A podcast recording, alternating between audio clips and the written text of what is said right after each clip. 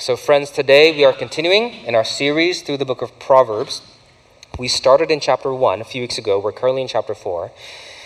And what we see Solomon do here today in chapter 4 is he's no longer just talking about wisdom like he has been in the past few chapters. What we see Solomon do here is he's focusing more on the transmission of wisdom, the passing down of wisdom from one generation to another.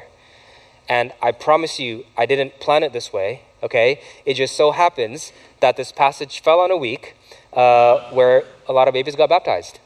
Um, you know, and our church is growing. We're having a lot more children uh, in our children's ministry. A lot of us are trying to become parents. So this is a relevant passage for, for many of us here. But let me just say this even if, if you are here today and you don't have kids, okay, this passage is relevant for you as well. Because although biological children is kind of what mainly Solomon had in mind in this passage when he speaks about it, it's not strictly what he had in mind, okay? To be someone's son in the ancient Near East culture wasn't just purely about biology, it was about submission. So a son could even be officially disowned if they were disobedient. I'm not saying you should do that.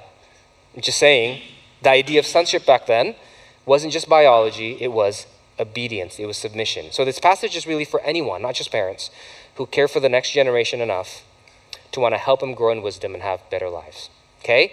However, we will stick with Solomon's intimate familial household dynamic language throughout the sermon. Why? Because that's the relational dynamic that Solomon chooses to use here in this passage in order to teach us about how the passing down of wisdom works. All right? And this is this is a really important passage. I don't think it's hyperbole to say that the quality of life for the next generation, the quality of life for your children, for your descendants, is highly dependent upon whether or not we listen and get what Solomon's trying to tell us today. Okay? So let's get into it. This is God's word, taken from Proverbs chapter 4, verse 1 to 9. This is the word of God. Hear, O sons, a father's instruction, and be attentive that you may gain insight. For I give you good precepts. Do not forsake my teaching. When I was a son with my father, tender, the only one in the sight of my mother, he taught me and said to me, Let your heart hold fast my words, keep my commandments, and live. Get wisdom, get insight do not forget and do not turn away from the words of my mouth. Do not forsake her, and she will keep you. Love her, and she will guard you. The beginning of wisdom is this get wisdom. And whatever you get, get insight. Prize her highly, and she will exalt you. She will honor you if you embrace her. She will place on your head a graceful garland. She will bestow on you a beautiful crown. Thus says the Lord. Three things I want to point out from our passage today. First, an inheritance of wisdom will crown your child with life and honor, but only if they love and cherish her. Okay? An inheritance of wisdom will crown your child with life and honor, but only if they love and cherish her. Start the first point an inheritance of wisdom. So, if you take a look at the first three verses in our passage today, you can immediately see there that there's an intergenerational theme that's present in the passage. Okay? Take a look at it again closely. You'll see at least three generations in the first three verses.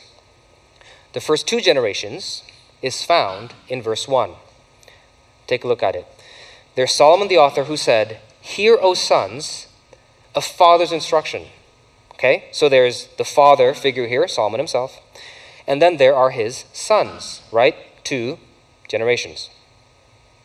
But then, if you go to verse 3, you see Solomon there referring to his own father as well. Take a look at verse 3. Solomon says, When I was a son with my father. You see that? So there's Solomon's father, let's call him the grandfather. There's Solomon himself, let's call him the father. And then there are the sons, right? Okay, three generations immediately in the get go. So this passage is all about generational inheritance. And here's the big question it's asking What do you think is the most important thing that you can pass down to your children? That's, that's the main question of this passage. What is it you think is the most important thing that you can pass down to your children? Is it money? Is it land? Is it houses? Is it jewelry? Is it cars? Is it your Apple shares? What is it you think is most important to pass down to your kids? And God here tells us, as important as those things we just mentioned might, may be, they're not most important. The one thing God tells his people in this passage to make sure they pass down to the later generations is what? Look at verse 7. It's wisdom. Pass down wisdom. Okay, but what does that mean? Like wisdom about what? Wisdom about their career? Wisdom about uh, love and marriage? Wisdom about parenting? Wisdom about money, friendship? Wisdom about what? Well, it's wisdom about God's will for all of those things. What does God want your child to do with their career, with their marriage, with their money, with their possessions? That's the wisdom that you must pass, down to the later generation. Because if you trace back the origin of wisdom all the way to Proverbs chapter 1, verse 7, you remember that a long time ago we talked about this.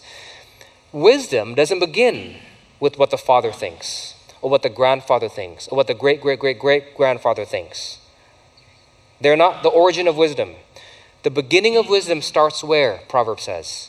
The beginning of wisdom is the fear of the Lord. The fear of the Lord. That's what we must pass down to the later generations. How do I fear the Lord? How can your child fear the Lord? With their career. How do I fear the Lord with the way I date? How do I fear the Lord with the way I treat my spouse, with the way I use my money, with the way I endure difficult friendships? If you explain to your child how to fear the Lord in all aspects of their life, then Solomon's saying here that you would have given them the best inheritance that any parent could ever give. Okay? Now the question is how do you do that? How can you instruct your child or the next generation, whoever that may be for you, in the ways of the Lord? Well, in this passage, there's many ways, but I'm just going to stick with what we see in the passage. Okay, in this passage, we see at least two ways hinted. First one is formality, and the second one is intimacy. That's how you pass down wisdom. Formality and intimacy. Okay, first, formality. What is that? What do I mean? Where do I see that in the passage? Look at verse 4. Formality. When Solomon there said, He taught me, like his father taught him, right? That, that phrase, He taught me, is the verb or the action word, or in Indonesian, kata kerja. Okay? It's the verb of the noun, kata benda, Torah. It's the verb of the noun Torah. Torah, which in Hebrew means a formal lesson. Solomon here is saying that his father Torah him. Okay, what does that mean? That means there would be formal moments where his father would sit him down and teach him the Bible, the Word of God. It's almost like there was actual formal repetitive sessions where the son is ready to submit and learn, and the father is ready to assert authority and teach the Bible, God's Word. And before you go, um, I thought Tez had kids. I thought he knew how hard and impossible that would be. Okay, I'm not saying that you have to rent an actual classroom, you know, and give your child a systematic theological exam, okay? And I don't think that's what Solomon's father did here either. Because if you look at verse 3, these lessons started, Solomon says, while Solomon's body was still tender. Remember reading that? It was still tender. What does that mean? That means Solomon was still really, really, really young. And most commentaries presumed it's around three years old. So Solomon's dad here probably didn't start with systematic theological exams either. He probably started with singing the Bible to him, with reading the Bible to him, with praying the Bible with him, with opening up the Jesus Storybook Bible with him. Not that that existed back then, but you get the point. It's possible, it's doable. Parents, if, if you, if we want to transmit biblical wisdom to our children, first of all, verse 4 says, don't be too apologetic, don't be too worried, don't be too scared about being an authority Bible teacher figure to them. It's okay. Authority is okay. In fact, it's necessary. Because, parents, what, what you say and teach and do to your kids matter a lot. It matters much more than what other people say, teach, and do. Which leads us to the second way of how wisdom is transmitted not just formality, but intimacy. Parents, there are just some things in life that we cannot outsource. There are some things in life we can't outsource. Look, for those of us here who send our kids to Christian schools, does that help teach them the Bible? Of course it does. A lot of our kids are currently in the Sunday school classes. Does that help teach them the Bible? Of course it does. But you got to realize, parents, there are certain corners of your child's heart that their teachers at day school and their teachers at Sunday school can't reach. Look at how intimate verse 3 is. Look at it again. Solomon there said, When I was a son, when I was a son with my father, not when I was a child with my father. Son.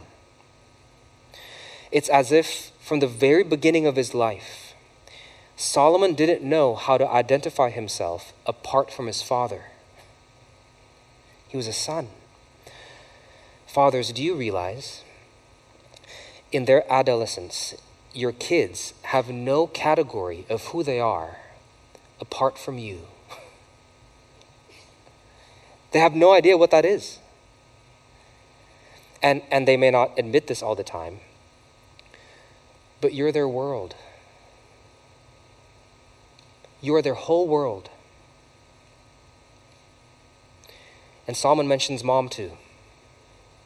When I was a son with my father, tender, the only one in the sight of my mother. Solomon also realized that mom loved him so much when she looked at him, it was as if the rest of the world faded away into the background. I was the only one in, in, in her sight. There's identification with dad, there's intimacy with mom. This matters, Solomon's saying here. But why? Why does it matter? If the goal is to help get God's word into your child's head, why can't it be just a formal, you know, classroom kind of setting? Well, because the goal isn't to get God's word into your child's head. Look at verse 4 again. What's the goal? Let your what hold fast to my words? Let your heart hold fast to my words, Solomon says, not your head. The goal isn't to get God's word just to your kid's head. The goal is to get God's word to your kid's heart or to whoever it is you're teaching. Now, now what does that mean? What is, what is your child's heart? Well, it's not just their emotions, it's not just their cognition, it's not just their volition, their action, their work. The heart in the Bible is the control room behind all of those things. It's their preferences, it's their predisposition. You know um, how when you get to know a friend close enough, okay, and you kind of are able to talk with them and ask questions like, hey, why do you do that? You know, or hey, uh, why do you like this? Or why do you feel that way? Or why did you react that way? You know, those kinds of friends? Most of the time, what's their answer? They say this, right? Well, I don't know. I guess it's because that's how I was raised. I guess that's what my parents taught me. I guess that's what my family's used to doing. I guess that's how I saw my parents react. Our childhood experiences have tons of power over us, and you know this even now as adults. Why? Because, like it or not, the home is the quickest route to the heart. There are corners of your child's heart that no one else can touch but you. Parents, Solomon's saying here, utilize both formality and intimacy. Some of us are too allergic to formality. We're too scared, we're too allergic to the idea of authority. Don't be. Authority is good. Good authority is good. But also, if formal authority is all you know, if that's all you do, if that's the only weapon in your tool belt, then you'll never be able to get the Bible down to your kid's heart. Okay? So there should also be intimacy. When you talk to them, when you respond to their mistakes, when you endure their immaturities, when you celebrate their victories. Will your child experience the Word of God you just got done teaching them, embodied in the way that you speak and live? Formality, intimacy. Okay? And, and before I move on, this applies to non parents too, by the way. God's word will be transferred most effectively to the next generation, whoever it is you're teaching, when you're able to somehow utilize both formality and intimacy without sacrificing one or the other. Takes skill, takes art, takes experience, but you got to learn how to do that. Do that well. Do that well, our passage says. And the prize you'll get, parents, teachers, leaders, is priceless. Which leads us to our second point. An inheritance of wisdom will crown your child, will crown the next generation with life and honor. What does that mean?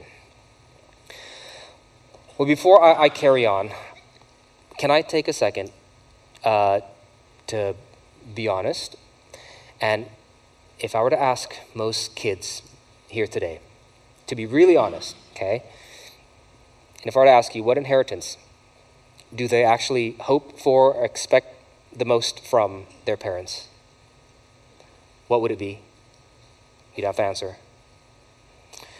Parents, if I ask you, to be completely honest, what inheritance have you actually been spending most of your time collecting for your kids? What, what would be the general answer? I, I believe, I think the answer would somehow revolve around money right? And the many versions thereof assets, land, houses, what, whatnot. And again, those things are important. Only a naive person would say they're not. Okay, they're important. I don't want to minimize them, but in verse 4, Solomon reminds us here once again that those things aren't the things that'll give your child life. It's not. Look at it. Verse 4 Solomon didn't say, Keep my money and live. Did he? What did he say? Keep my commandments and live. In other words, if you if you pass down to your child and if they keep this inheritance of God's wisdom, of God's word that you give to them, they'll live.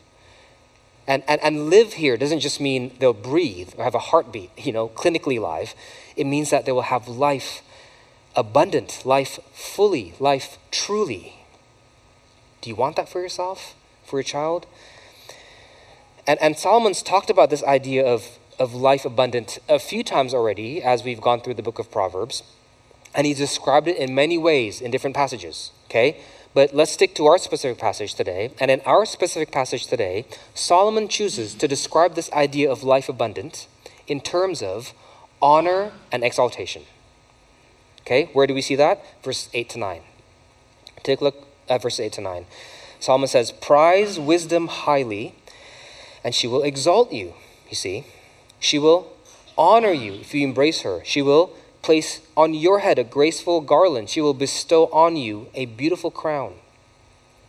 So apparently, Solomon's saying here is that if your child holds fast to the wisdom of God's word that you pass down to them, they will be honored, esteemed, exalted, respected by the people around them. Now, I get how this could sound a bit weird uh, to many of us, right? Because we're used to hearing that if we obey God's word, the world will what? Exalt us? No. If we obey God's word, the world will hate us, right? That's what we're used to hearing. If we obey God's commandments, the world will reject us, will disown us. And that's true. That's very true. Many, many truths in the Bible is offensive to the world. And Jesus himself said that if you follow me, the world will hate you. But in this passage, we see another angle as well. That at times, especially perhaps within the community of believers, if you know God's word deeply, Solomon says, others may exalt you, others may esteem you, respect you, be drawn to you. Now, that's not the goal, but that is the result. Okay, but why? Why might others esteem you if you know God's word? Because they'll see that you or your child can offer them something money can't buy. Okay? And this is totally different, by the way, than the honor uh, that many people get for being wealthy. Completely different. See, if people honor you or your kid because you're wealthy, because you have a lot of money, those people aren't actually honoring you. They're being opportunistic towards you. Okay? Um, and it may feel like honor to you, but it's not. They're, they're gravitating towards you because you got the money and the resources that'll help them pay the expenses of life. But if people gravitate towards you because they see in you God's wisdom, meaning they see in you a sort of holistic understanding of life that comes from the author's explanation himself as he's written in his word people will be drawn to you and honor you, not because you can help them pay the bills of life. They'll honor you because you can help them find the meaning of life. And that's the thing. That's the thing that money can't buy. That's the thing that'll make people want to give you their ear. You can offer them the meaning for their life based on God's word. Okay, I know that's still vague because how does that work actually, right? Let's break this down some more. How does God's word help you and others find meaning in life? What's the connection? Well, God's word helps you and others find meaning in life through a story. Through story. What do I mean? Okay, stick with me. It'll, it'll get back to the point, I promise. See, most of us, when we read the Bible, we view the Bible as a big rule book, right? It's a book full of laws and rules. Uh, or maybe we view the Bible as some kind of life uh, help book, okay? Or maybe some of us view the Bible as some kind of theological document we're meant to study. And all of those things are true. It is. But first and foremost, you know what the Bible is? It's a story. It's a story from Genesis to Revelation that tells us the overarching meaning of life, that tells us who we are, why we're here, why you were created, where all this is heading. And see, this grand story that you find in God's Word, this will help us find meaning in life because meaning always requires a story. Meaning always requires story. What do I mean? Stick with me a bit longer, okay? I promise it'll, it'll connect. Uh, this may help explain the connection. Let's imagine a scenario, okay? You're walking in a mall alone, and uh, there's a random person you've never ever met before. You've never met this person, okay? And they walk up to you while you're eating your lunch, and they say this. They, they go to you and they say, the Latin word for book is codex, codex, codex, and then they walk away. And you go, what in the world just happened? Like, how, how do I make sense of that event? You know how you make sense of it? You got to somehow put it into a story.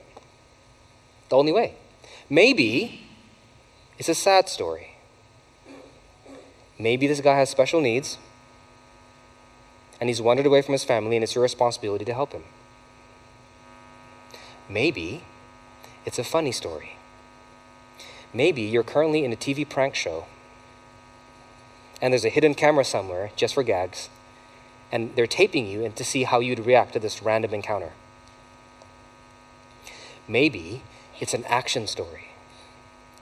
Maybe, just maybe, he's a secret CIA agent.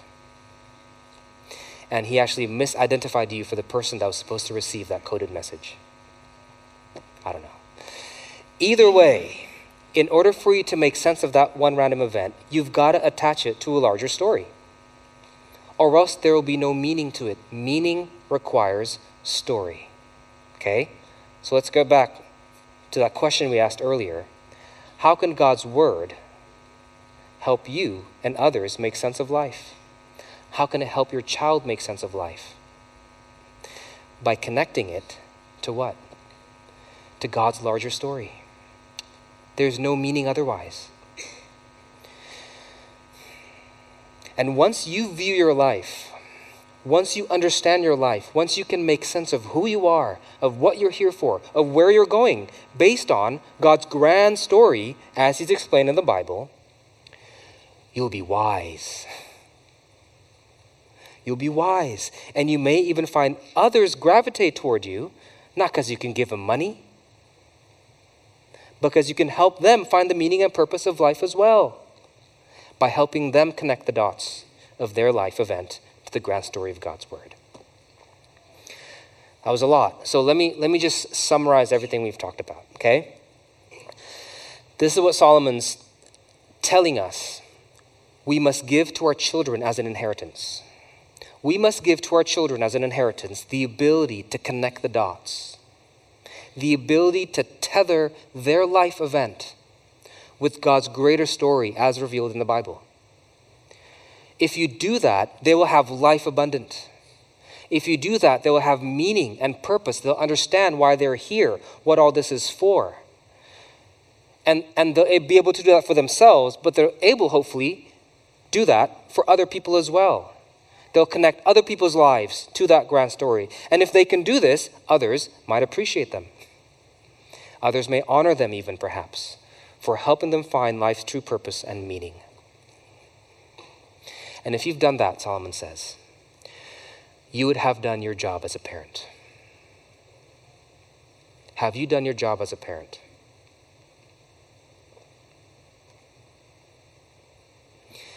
Now, let me just say this. Um, this all sounds well and good. But look, parents, if anything in life is out of our control, what is it? it's our kids, right? Please say right. Misery loves company. And look, the, the nature of the book of Proverbs, it just doesn't really mention the difficulties that one may encounter in the process, okay? Because the whole book of Proverbs is kind of written like a math equation almost, right? It's kind of like if you do this, you'll get that. You know, uh, if you, if you uh, do that, you'll get this. If you listen to my instructions, you'll live a long life. You know, it's kind of this very simplistic but wise mathematical equation sort of sort of thing, different than Ecclesiastes that kind of talks about the nuances and difficulties and all that. Okay, so if you're reading, you know, these kind of like simple routes, you know, if you would, to wisdom, and you feel discouraged because you're like, well, man, my life's not that simple. You know, my route's not that easy. My kid's rebellious. My kid's hard uh, to handle. They're never going to want me to Torah them. you know, don't be too discouraged. That's just the nature of the book of Proverbs and how it's written. Keep going. Keep trying. One step at a time. Don't be discouraged. Your situation's not not hopeless. My kids are out of control too sometimes. So let me just take this time uh, to read an excerpt for you, struggling parents that encouraged me in my struggling journey, in my parenting journey. I just called parenting struggling. You see that? Freudian slip. Okay. Uh, I heard a pastor say this in a sermon. It was really encouraging to me. He said this A sweet and obedient child will enroll a father and a mother only in Parenting 101. If you're blessed with a child who tests your patience to the nth degree, you'll be enrolled in Parenting 505. rather than wonder what you might have done wrong in the premortal life to be so deserving. you may consider the more challenging child a blessing, an opportunity to become more godlike yourself. With which child will your patience, long suffering, and other Christ like virtues most likely be tested, developed, and refined? Could it be possible that you need this child? as much as this child needs you. Keep going. Keep trying. Grow yourself in wisdom Grow in your familiarity with God's word and pass it down to them or to the next generation, whoever that may be for you. Now, some of us at this point may be saying, Tez, I would love to do that. You know, especially after hearing all this, I'm convinced I need to do that. But where do I start? Where do I point my child to first? I don't even know the Bible that well myself.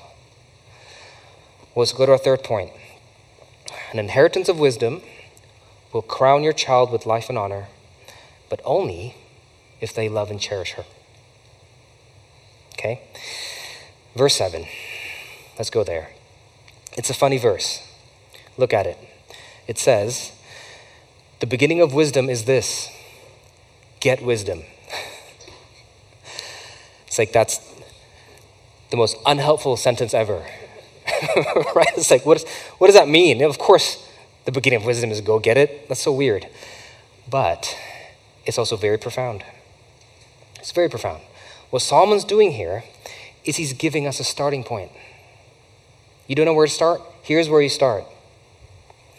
If you want to start this process of growth in wisdom, or if you want to start this process of helping your child grow in wisdom, here's where you start. You start by wanting it. The beginning of wisdom is go get it. Go want it. Derek Kidner, uh, Derek Kidner, an Old Testament commentator that I use a lot, he said this uh, about verse 7. He said that verse 7 tells us the beginning of wisdom doesn't start with brains or opportunity, but decision. Do you want it? Come and get it. That's what Solomon's saying here. You want it? Get it. That's a starting point. If you're confused about where to begin this process, start by wanting wisdom so much, by loving wisdom so much, you'd be willing to trade anything you have for it. That's not hyperbole, that's not poetic sentence. That's real everything you have, love wisdom more. That's what he says in verse 7. You got to love her, verse 6 says. You got to embrace her, verse 8 says. These are all romantic language, as if she's a bride worth paying everything for. okay, but then how do we even get there? Right? That, that alone is, you know, how can I even get to where I love wisdom so much, you know, to where I'd give up everything for her? I don't know if I can love any concept that much. I don't know if I can love any idea or story that much. Well, see, that's the problem. If you just view God's wisdom as a concept or as an idea, you'll never love it that much. You know what you got to do? You got to come to realize that God's wisdom is not just an idea or concept. God's wisdom is a person. Who? Let me read to you 1 Corinthians chapter 1 verse 30. Paul says, "And because of him you are in Christ Jesus, who became to us the wisdom of God." Who is the embodiment of God's wisdom here on earth? It's the person of Jesus. So connect the dots, right? Make sense of your life in light of Jesus' story. Make sense of your life in light of what he came to do. And if you do that, if you take a look at Jesus' story, God's wisdom embodied, who are you? Who are you? I'll tell you who you are. You're someone God died for.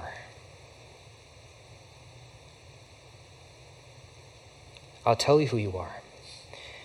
You're someone God climbed on a cross for. Jesus is God's wisdom who died so that you may have life abundant. Jesus is God's wisdom who took on a crown of thorns so that he may place a graceful garland upon your head. Jesus is God's wisdom, who died shamefully on earth so that you may be honored by the Father in heaven.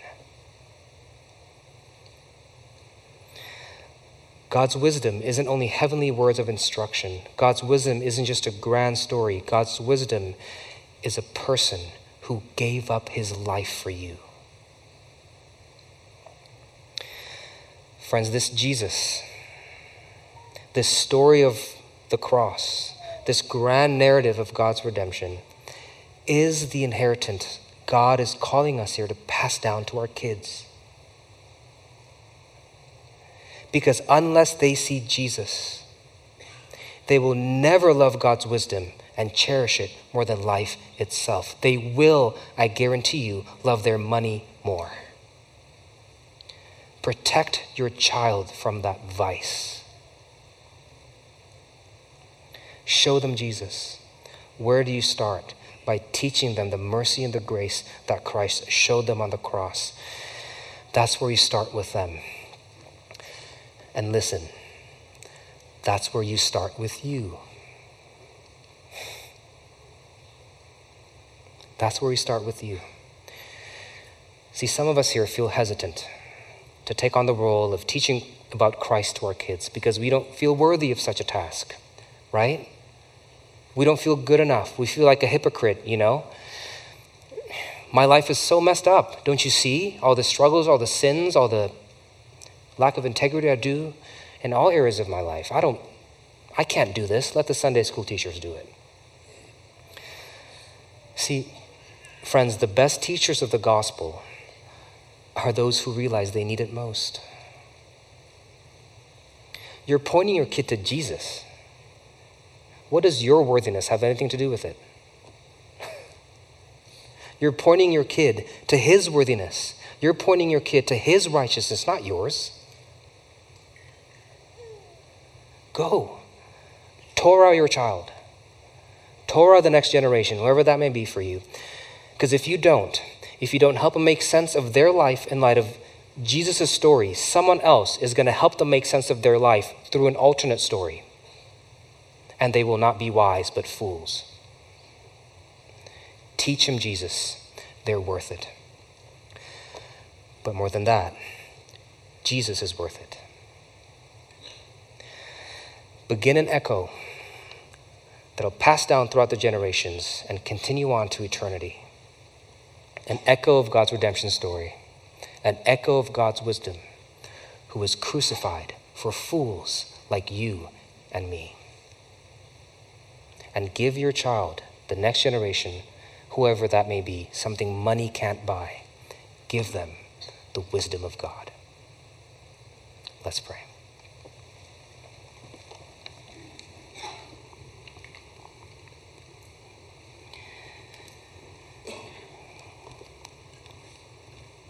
Father, we are helpless children. I can't help but think again. We all here may feel a little bit, whether parent or not, a little bit of what Solomon probably meant in our call to worship earlier.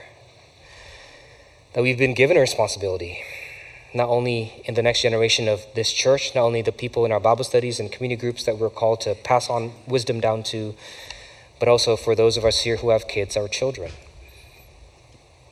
What a big responsibility. We don't know how to go in and go out. We don't know what's right or wrong. We're a room of fools who you've had mercy upon. Give us, Father, wisdom.